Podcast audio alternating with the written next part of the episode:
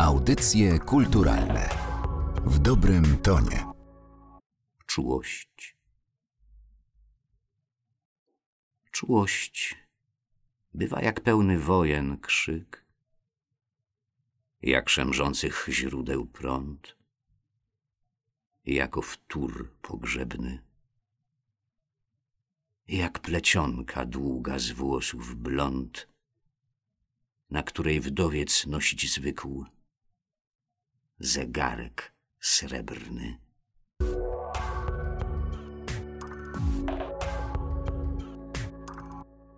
Przy mikrofonie Martyna Matwiejuk. Witam Państwa w kolejnym odcinku Audycji Kulturalnych. Dziś moim i Państwa gościem jest pan Andrzej Mastalerz. Dzień dobry. Dzień dobry Pani, dzień dobry Państwu.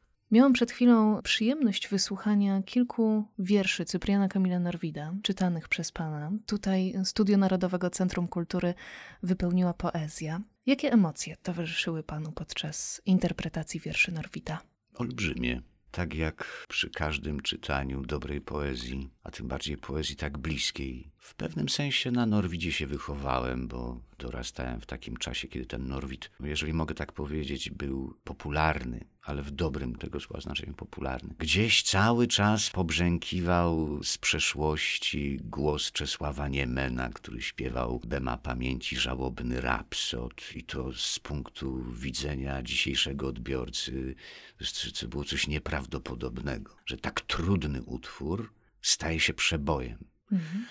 Wanda Warska śpiewała piękne pieśni do słów Cypriana Kamila Norwida, a ja sam jako młody człowiek też jeździłem na taki festiwal norwidowski, konkurs recytatorski do Zakopanego, także to gdzieś można powiedzieć, że, że, że, że w młodości był mi to bardzo bliski poeta Powiedział pan trudny utwór. Norwid y, za swojego życia był zupełnie niedocenionym twórcą. Jego poezja była zupełnie odmienna od y, poezji Mickiewicza czy Słowackiego. Czy dzisiaj powiedziałby pan, że to jest artysta, którego nadal trudno się interpretuje, jest trudny do zrozumienia? Jak ta relacja pana z Norwidem wygląda obecnie? Czy jest trudny do zrozumienia dziś? No na pewno nie tak trudny jak za swojego życia. To niesamowita historia, to jego życie, jego twórczość. Jeżeli sobie uświadomimy, że właściwie nic nie wydano za jego życie. To znaczy wydano, ale na skutek zbiegu okoliczności, bodajże ten tom nazywał się Poezję, to się ukazało na rynku po paru latach, już nie chcę wnikać dlaczego. I o ile mnie pamięć nie byli, nie ukazała się żadna recenzja tych utworów.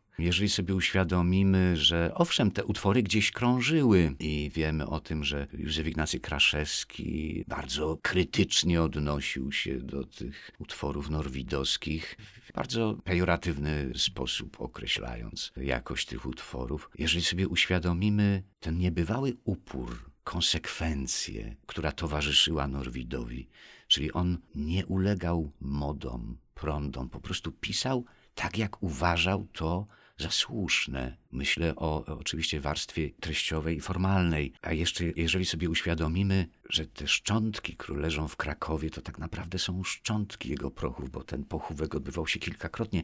To jakiś niebywały, tragiczny życiorys. No ale jak sam pisał, najcenniejszy laur ten pośmiertny, i ten profetyzm u niego też jest niezwykły.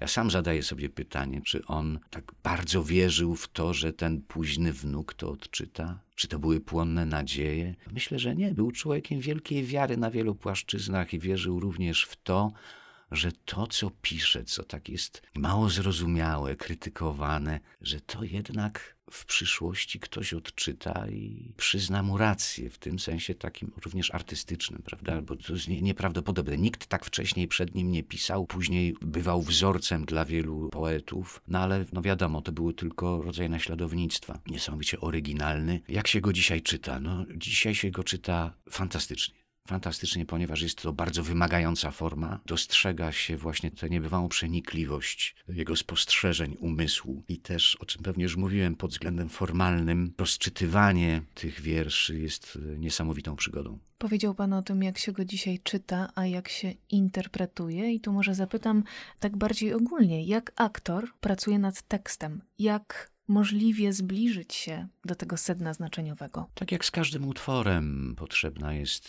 analiza. Jeżeli chodzi o poezję norwidowską, czasem bardzo wnikliwa. Należy pójść za autorem i e, rozczytać strukturę i sensy. No, jeżeli u Norwida pojawia się jeden myślnik, albo dwa, albo trzy, prawda, to, to coś znaczy, z czegoś to wynika i nie należy przechodzić tak po prostu obok tego obojętnie, tylko zastanowić się, dlaczego jest taki zapis, a nie inny. Przerzutnie. Więc rozpoczyna się od analizy tekstu, a później ja to nazywam podążaniem za autorem. To znaczy rozczytuje się te sensy i przekazuje się je odbiorcy tak, jak to autor zapisał. A jeżeli my mamy jakiś osobisty stosunek do tych utworów, to owszem, ja uważam, że możemy go przekazać, tylko w zależności od okoliczności, żeby on był w miarę zrównoważony.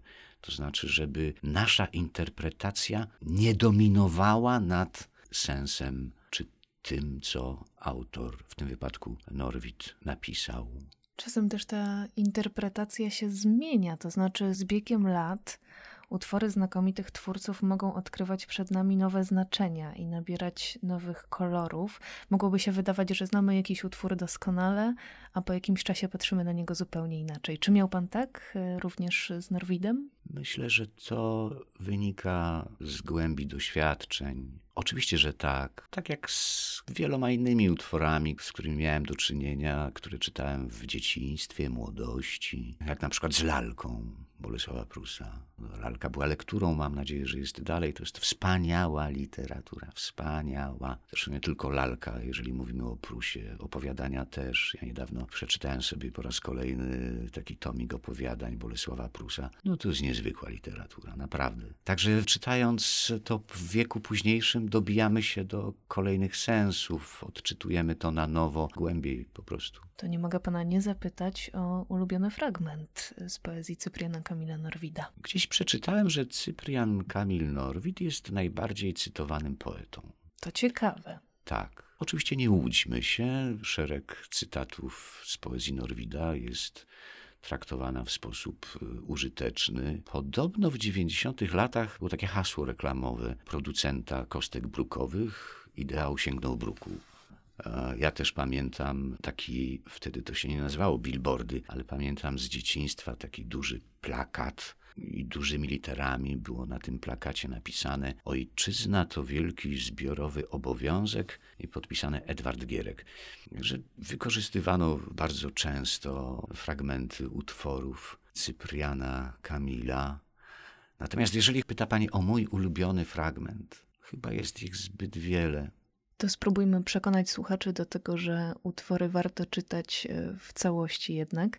Dlaczego Pana zdaniem warto podjąć trud interpretacji poezji? Dlaczego powinniśmy po poezję sięgać? To jest dobre pytanie, szczególnie dzisiaj, kiedy po poezję sięga się tak rzadko. Poezja jest spychana do narożnika. To bardzo przykre, tak przykre jak znikające księgarnie w małych miastach. Jeżeli nie będziemy czytać poezji, to zginiemy. Pan Andrzej Mastalarz, bardzo dziękuję za nasze dzisiejsze spotkanie i oczywiście przypominamy Państwu, że 24 września świętujemy dwusetną rocznicę urodzin Cypriana Kamila Norwita. Dziękuję. Dziękuję bardzo.